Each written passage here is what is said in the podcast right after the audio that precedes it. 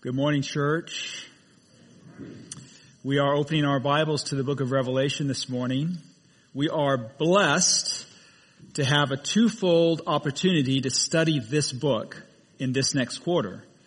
We're going to be studying the book of Revelation in our quarterly lessons, and we're going to be studying the book of Revelation at least in every sermon that I'm going to be giving. So we'll really be able to dig into this book. Now the thing about the book of Revelation is that it is the revelation of Jesus Christ. That's the first verse of this incredible story, which is a story that kind of summarizes the rest of the Bible. The book of Revelation is the last book of the Bible, the last book of the New Testament of the Bible, but it's a very different book. It's written in symbolic language. It's written in symbols that are very difficult at times to decode, to understand. So what we're going to do this morning is we're going to simply take the book of Revelation and try to understand at least the theme of the book, which I believe is found in the introduction to the book. It's the revelation of Jesus Christ. Now in order to understand that theme, we have to understand that name. Names are very significant. In the Bible, people are named many times in relationship to their character. For example, Jacob which happens to be the Hebrew equivalent of James, my name. The word Jacob means deceiver. And Jacob did just that. In his life, as he moved through it, he came to a place where he was so anxious about his future and so anxious about his inheritance that he deceived his father into blessing him instead of blessing Esau. So he lived out his namesake. But then, Jacob went through this remorse and this transition, if you will, and he became a different person. He wrestled with God about his past, about his guilt. And through that whole process of wrestling with God, Jacob had his name changed to Israel. Now the name Israel means one who prevails with God. So names are significant. The name Jesus is really significant. Mary, the mother of Jesus, was told by an angel to name her son Jesus. Do you know why? Because of the meaning.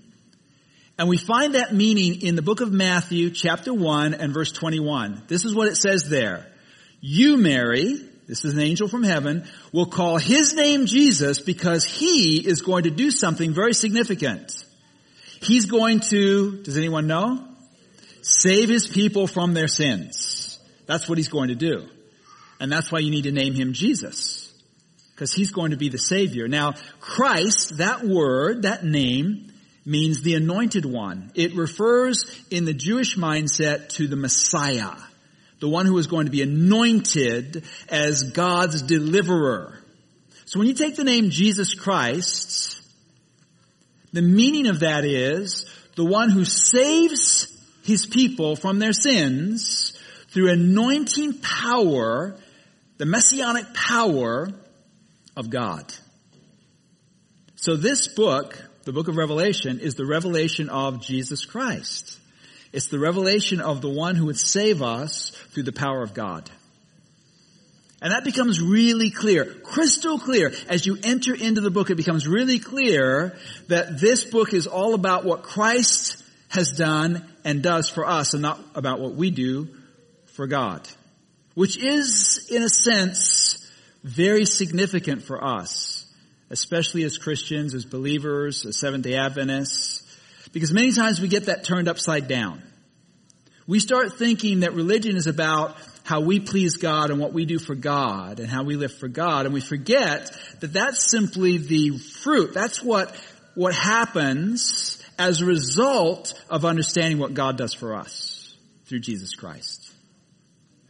And so the book of Revelation is here to remind us of this fact. The book of Revelation isn't actually all about end time events per se. It's not really about the beast and the mark of the beast and the dragon. That's not the prophecies that happen to be contained in this book. That's not the major theme. That is all there to give us a context of what the book is really about.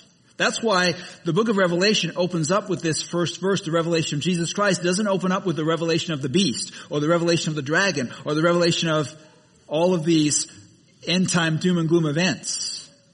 Its focus is Jesus Christ. Now, because Jesus is the one that has been predicted and fulfilled the prophecies of saving us from our sins through the power of God, through the anointing of God, that has made the enemy of Christ and of God very unhappy. And so what we have in the book of Revelation is we have this picture of what God has done for us and is doing for us, and then we have all of this counterfeit, all of these attacks that are being made against that picture of what God has done for us through Jesus Christ. And that's where we get some of the doom and gloom from. The doom and gloom of Revelation, the activities of the beast and the dragon, and the enforcement of the mark of the beast and, and the ideas that we have of eschatological prophecy, that is end time prophecy, all of that is in here to help us to understand how the enemy is seeking to undermine what God has done for us through Jesus Christ.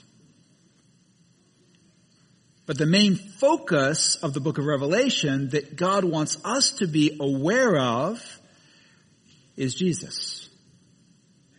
Jesus, Jesus, Jesus, Jesus. Again and again and again. In fact, God waits until we get halfway through the book before he even introduces us to the dragon. The dragon is not even mentioned in Revelation chapters 1 through 11. Not even there. And there's something else that isn't there also that I think is really significant. And I'm going to say this and then try to explain it. The other thing that isn't mentioned in the first half of the book of Revelation is the law of God, the commandments, and people who keep the commandments. You won't find that mentioned until you get to Revelation chapter 12 and verse 17. Here are those that keep the commandments of God and have the testimony of Jesus. It's not mentioned in chapter 1, chapter 2, chapter 3, chapter 4, chapter 5, chapter 6, chapter 7, chapter 8, chapter 9, chapter 10, chapter, it's not mentioned. And the reason it's not mentioned is because this is where we have our hang up. As fallen human beings who get religious, it's easy for us to fall into the, the way of relating to God that, that everyone naturally relates to God, and that is, if I do something for Him, He'll do something for me. If I obey Him, He will like me, He will love me, He will favor me. And that's just not the way the gospel works.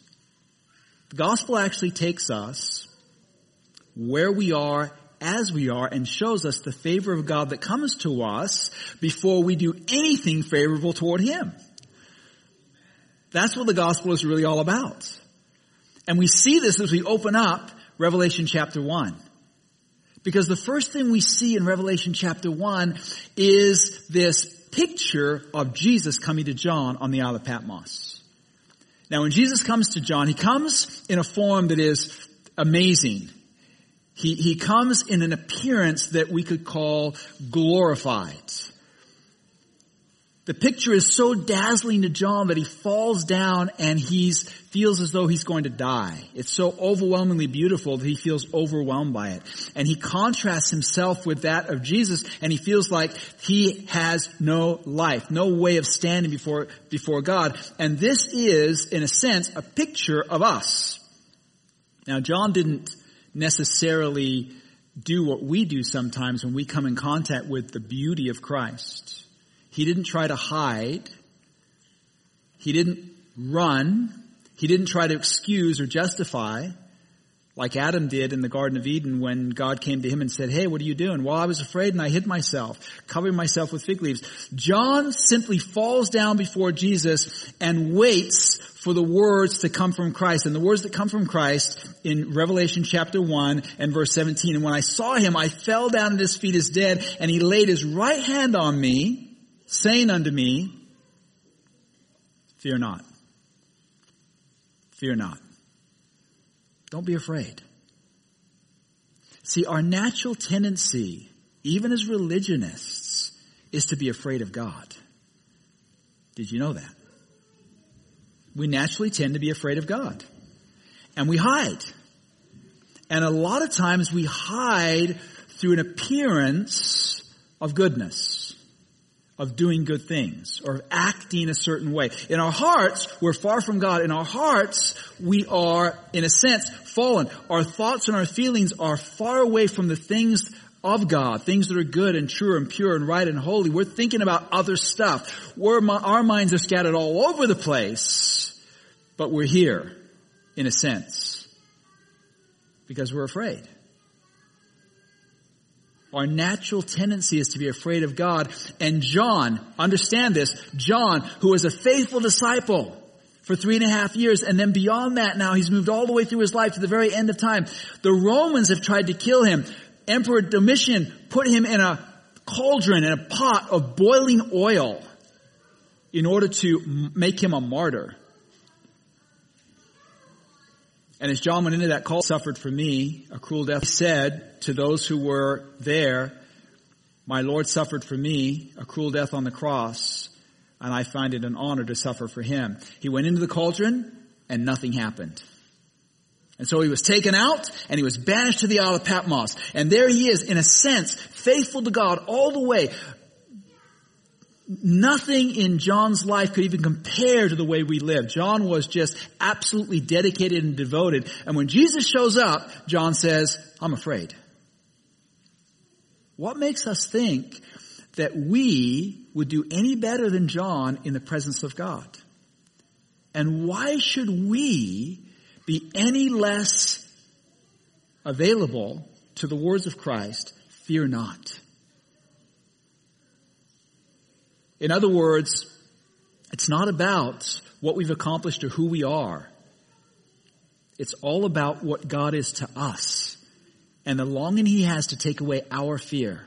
Because that fear, according to John, will always be there when we come into the presence of God. All the way to the very end, we're going to see holiness and righteousness and goodness, and we're going to contrast that with ourselves, no matter how good we've been, and we're going to realize, man, this is scary. I don't think I can stand before God. And the truth of the matter is, according to Revelation chapter 1, we can't stand before God. We need a rescuer. We need a savior. We need Jesus the Christ. The book of Revelation identifies that need. So if you've come here this morning thinking or wondering or questioning whether you are good enough to come into God's presence, just look at the example of John. He wasn't good enough. And if you come here this morning thinking that if I just get my life right, that I could just get my ducks in a row, that I, if I could just do all the things that God is telling me to do in His Word, then I could be good enough. Look at the life of John. I think he had his ducks in a row pretty much. And still in the presence of Jesus Christ, he needed the words, fear not. John was overwhelmed with the same humanity that all of us possess. And sometimes we just give up and we say, wow, forget it. There's no way I can ever please God. Well, let me this morning point you to the picture of Revelation that is so beautiful and so significant. The revelation of Jesus Christ that we have a Savior who takes care of that very fear that we have of never being able to measure up. The book of Revelation pictures Christ in chapter 1 standing among these candlesticks. And these candlesticks in a sense, are the first symbol in the book of Revelation, a first significant symbol. These candlesticks are symbolic of, it says in Revelation chapter 1 and verse 20, in the mystery of the seven stars which you saw in my right hand, the seven golden candlesticks, the stars are the angels or the messengers or the ministers of the churches, and the seven candlesticks, this is the last verse of Revelation chapter 1, which you saw are the seven churches. Those seven candlesticks represent seven churches. Now you might ask the question, why seven? Like seven? Well, seven is in, in, in the book of Revelation, seven is a, is a magical number in a sense, a significant number. Seven represents complete and perfect. It is all inclusive. That's where we get our week from. Our weekly cycle comes from creation. It doesn't come from the stars, doesn't come from astronomy, doesn't come from anything but creation week of Genesis chapter 1 and 2. And that creation week identified these seven days, and the seventh day was identified as the day when God finished, completed, and rested from all his work which he had done. Finished. Completed. Perfect. Done. That's what seven represents. And it's used all the way through the Bible and especially in the book of Revelation. There were way more than seven churches in John's time. There were dozens of churches. Philippi isn't mentioned in here. There was a church in Philippi. Colossian wasn't mentioned here. There's a church in Colossia. But John specifically has shown seven churches as a representation of all of God's people the complete perfect sum of the entire group of churches. Not just in John's time, but all the way to the end of time. In other words, you and I are included in the picture of the seven churches. Where are we? Well, according to prophetic history, if you roll it out year by year, starting in the early apostolic time, because John was told these things are things which must shortly come to pass. If you roll it out, you come all the way to the very end of time, to our time, and in our time, we are living in the age of the Laodicean church. You heard of the Laodicean church? It's a really interesting church. It's unique in a sense. The Laodicean church, which represents our age, our time, is a church that feels like it is rich and increased with goods and needs nothing. A very spiritually wealthy church. It's a really good description of Adventists because we have so much knowledge and so much information and so much understanding of so many things spiritual that we could actually start resting upon that and losing our dependence upon Jesus. Now it's a church that Jesus identifies as making him want to throw up. It makes him sick to his stomach, this church. Because it feels so rich and increased with goods and in need of nothing. And at the same time, it doesn't realize it's miserable, wretched, blind, poor, and naked. And Jesus even says it this way. He says, you know, I wish I would rather have you cold or hot. That'd be nice cold. I'd rather have you in the world than me in this lukewarm state. Which is the point we're making here, and it's a very important point.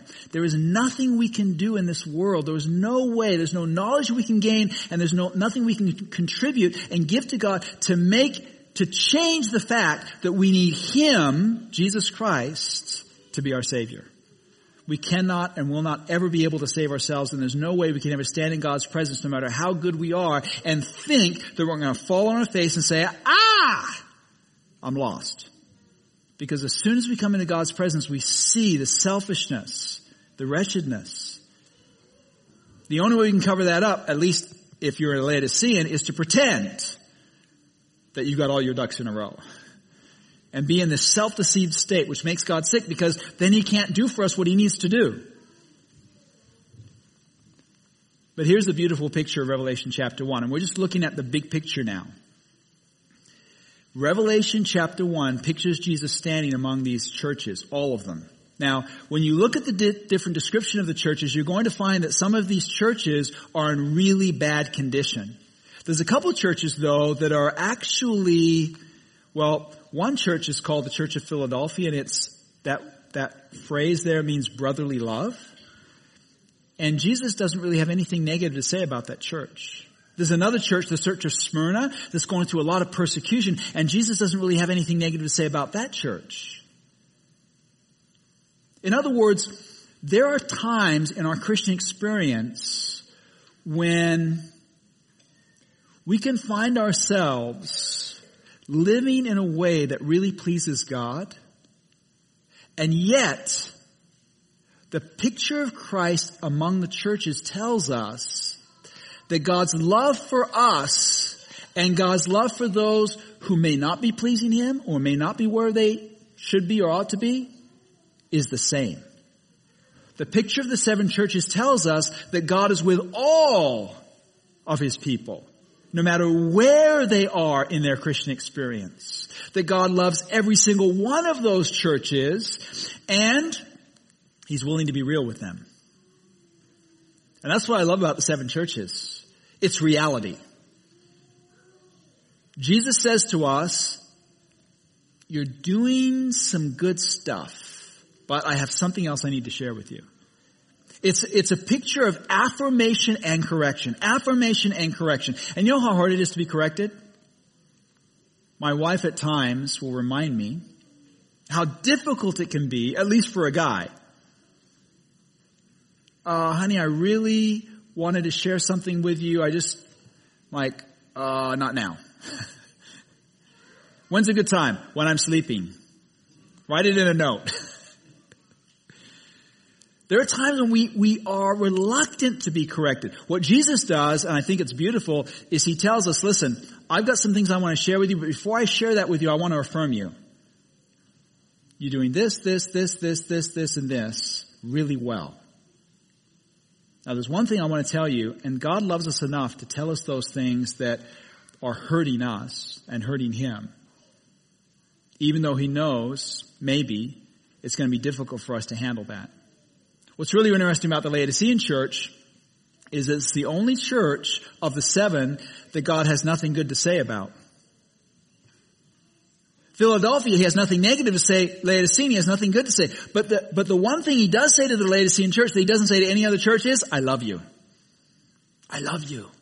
And I, and I appreciate that because, because a God who loves is a God who's going to talk to us straight.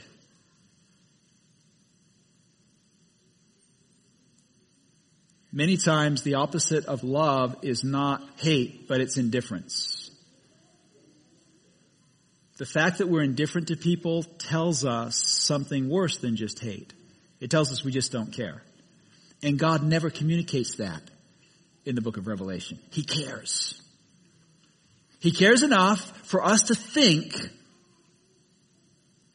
of Him in ways that hurt His heart, that He's legalistic, overbearing, arbitrary, controlling, mean, doesn't want us to have fun. Whatever it is, whatever picture of God we get, He's big enough and He's loving enough to handle that until we actually come to a place where we understand that the God of heaven, the creator of heaven and earth, loves us greater, more, so much that He gave His life for us. That He gave Himself for us in the person of Jesus Christ.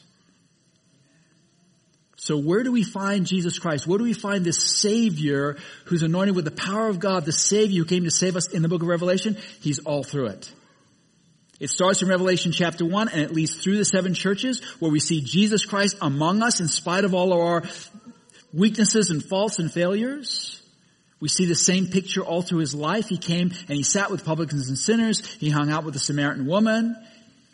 He talked to Zacchaeus. Even though people judged them and criticized them, he came close to them. The woman at the well had five husbands, five divorcees, living with a guy now, not even married to him. And Jesus said, hey, I've got something for you. She didn't have to get her act together before Jesus came to her. Jesus came to her as she was. That's what we see in the book of Revelation. The book of Revelation pictures a Savior that comes to us as we are, meets us where we are, but refuses to let us stay as we are without saying something to us. Trying to open up our hearts by opening up His heart. Trying to meet our needs and communicate to us what we need from Him by showing us what He needs from us. And sometimes we get that turned around and we think, oh, what he needs from us, that's what we gotta focus on. No, he's simply saying, I've created you to be in my image and I want to restore you to that image and that's where you're gonna find your greatest joy and happiness. Is in being as I am, as I created you to be. So Revelation chapters uh, 2 and 3 are all about the churches. Revelation chapters 4 and 5 introduce us to another picture. And this picture is phenomenal.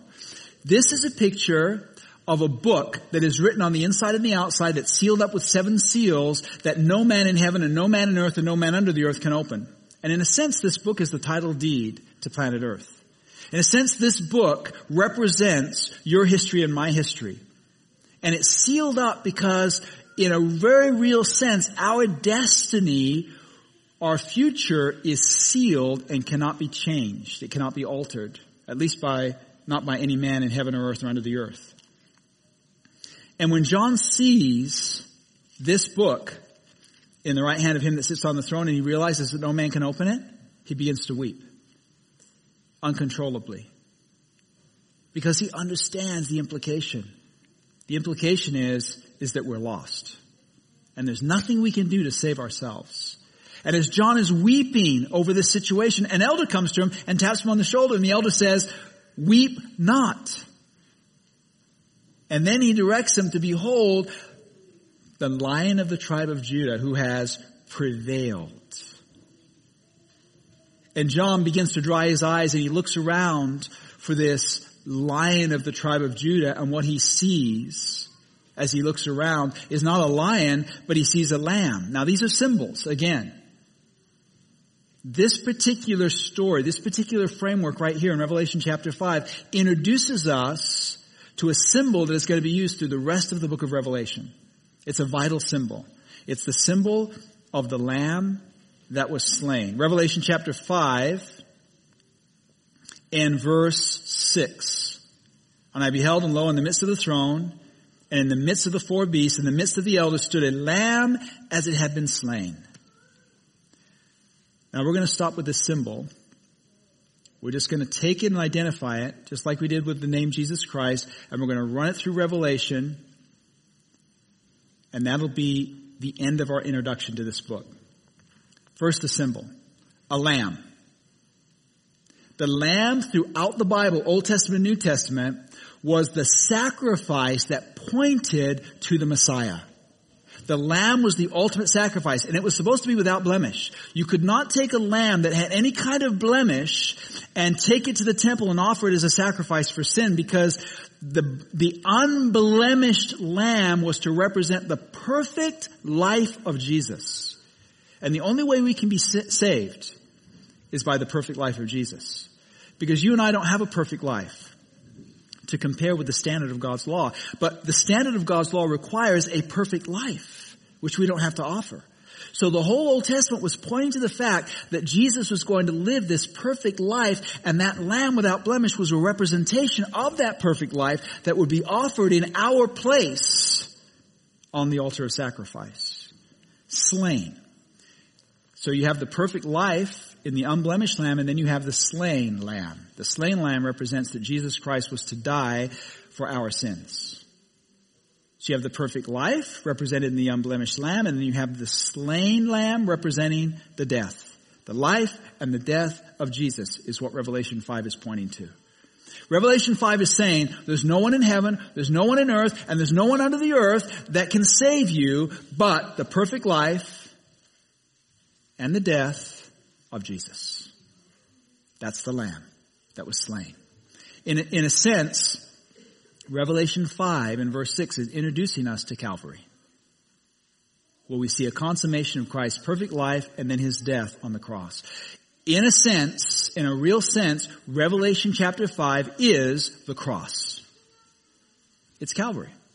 You think about the book of Revelation, you think, well, there's, there's no gospel in there. Some theologians actually believe and teach that. There's no gospel in there. There's no Christ in there. There's no salvation in there. Salvation's in the very first verse. Jesus Christ come to save us from our sins by the power of God. And then as you move through the book, you find this, these churches with all these frailties and imperfections. That's us. That's you. That's me.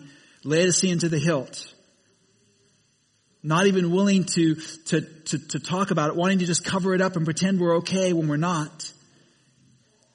And then finally, you come to this picture of the fact that we can't save ourselves, but we can and are saved through the perfect life and the substitutionary death of Jesus, the lamb slain.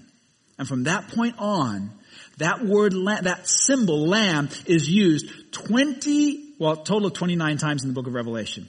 27 singular, 22 more in plural. The lamb, the lamb, the lamb, the lamb, the lamb, the lamb. And every time the book of Revelation is using the word lamb, the symbol lamb, it's talking about Calvary, Calvary, Calvary, Calvary, Calvary, Calvary. And finally you get to Revelation 14 The very verse is following this great eschatological controversy over the mark of the beast and the enforcement of that mark so no man can buy or sell. And when you get to Revelation chapter 14, it gives you a little bit of a hint as to what God wants us to do in order to get out of that great controversy. How can we find deliverance? What are we supposed to do? How can we survive? Are we supposed to store food? Do we need to live in the country? Do we need to have guns and ammunition? Do we need to fight the bad guys? Do we need to run for the hills? What do we need to do? How can we survive? And Revelation 14 says, here are they that follow the Lamb wherever wherever he goes. And I don't know if you remember the words of that hymn, but it says, anywhere with Jesus, I can safely go. Anywhere? The question is asked, and the response is, anywhere. Fear I cannot know. The book of Revelation does propose to take us to some scary places, in a sense because it's telling us about end time events. And these events that began in John's time are culminating in ours. We're living in a time when stupendous events are before us. And God wants us to be ready. And sometimes we take it upon ourselves to figure out just how to do that, but there's one clear, direct message that is being communicated to us in the book of Revelation. And that message is the way you're ready for those events is to follow the Lamb. Anyone remember the next word? Wherever he goes. Wherever he goes. So Jesus wants to connect with you today on his Sabbath and every day. He wants you to follow him. He wants to show you about yourself, seven churches, and about your remedy, the Lamb. He wants to introduce to you, himself to you as the Savior. He did that in my life in 1984. Raised a Catholic, saying my ceremonial prayers every night, whether I was drunk or sober. Going to church off and on, confession as much as I could, but never really knowing Jesus Christ, the Savior, through the power of God. Never understanding and accepting His perfect life and His substitutionary death as my own. And trusting in that instead of in myself and allowing that to motivate me to live for Him. But in 1984, I began that journey. And I didn't know what it was about. I had no idea what it was about. I just accepted Christ and had an expectation. And 34 years later, that journey continues. And I don't feel that I'm any more righteous or any better. At times I have. But I know in my heart of hearts that I'm not any more righteous or any more better now, 34 years later, than I was when I started that journey. Just like John. When I see Jesus, I realize my selfishness and my failures, and I fall down as if dead. I have nothing to offer God, but I trust in Him. Ever always trusting in Him. And God is telling you, each one of you this morning, this is the journey that I want to take you on. Some of you have begun the journey, some of you haven't. Some of you have been distracted from that journey, from that gate, from the, from the place that God wants you to be. Others are stepping into it full force. Last night we had a covert baptism. I want to say that because hardly anyone knew about it. But a young 30 year old man was baptized last night who simply said, after many prayers and longings and wishings from parents and family and friends, who simply said, wow, I don't know why I haven't done this sooner. I love Jesus. I want to live for Jesus. What was keeping me from this? And his answer was thinking that it was up to me to live this life. That it was up to me to get my act together. That I had to get my act together in order to come to Jesus. That's what he told me. He said, I finally realized I come to Jesus just the way I am and I trust Him to do for me what I cannot do for myself. And pretty much that's everything. So God is calling us to trust in Him this morning. As we close out this message, I want to give you an opportunity to respond to that. I don't want to close out this year without opening up an opportunity for those of you who are here, young or old, to respond to Christ, to respond to the revelation of Jesus Christ, and to say, yes, I want to start this journey. I want my life to change. I want things to be different. I don't want to live the same way I've been living. And I certainly don't want the guilt that Jesus Christ has already taken resting upon me. I want him to have it. I don't want to be free of it. Is that something that someone this morning wants to do, wants to say? If so, as we pray, I want you to just lift your hand to heaven. God will recognize every hand and every heart. Father in heaven, thank you this morning for the revelation of Jesus Christ. Thank you this morning for giving us a Messiah, the one and the only one who lived that perfect life and died as our substitute and Savior. And Father, this morning there are hands that are going up. You know every heart. You know our need. You know our struggles. There are people who are saying we want that commitment, that life, that heart that you promised us in your word. You want a transformation and we don't know how to procure it, but you've promised to make that change in us. And so, Father, look at the hearts, look at the hands, and work in behalf of each one. And all of us who are on this journey, Father, continue to guide our steps. Take us through as you did with this young man last night to a realization that you're the one who begins and ends this work and that we put our trust in you. Do, that for us, we pray, in Jesus' name. Amen.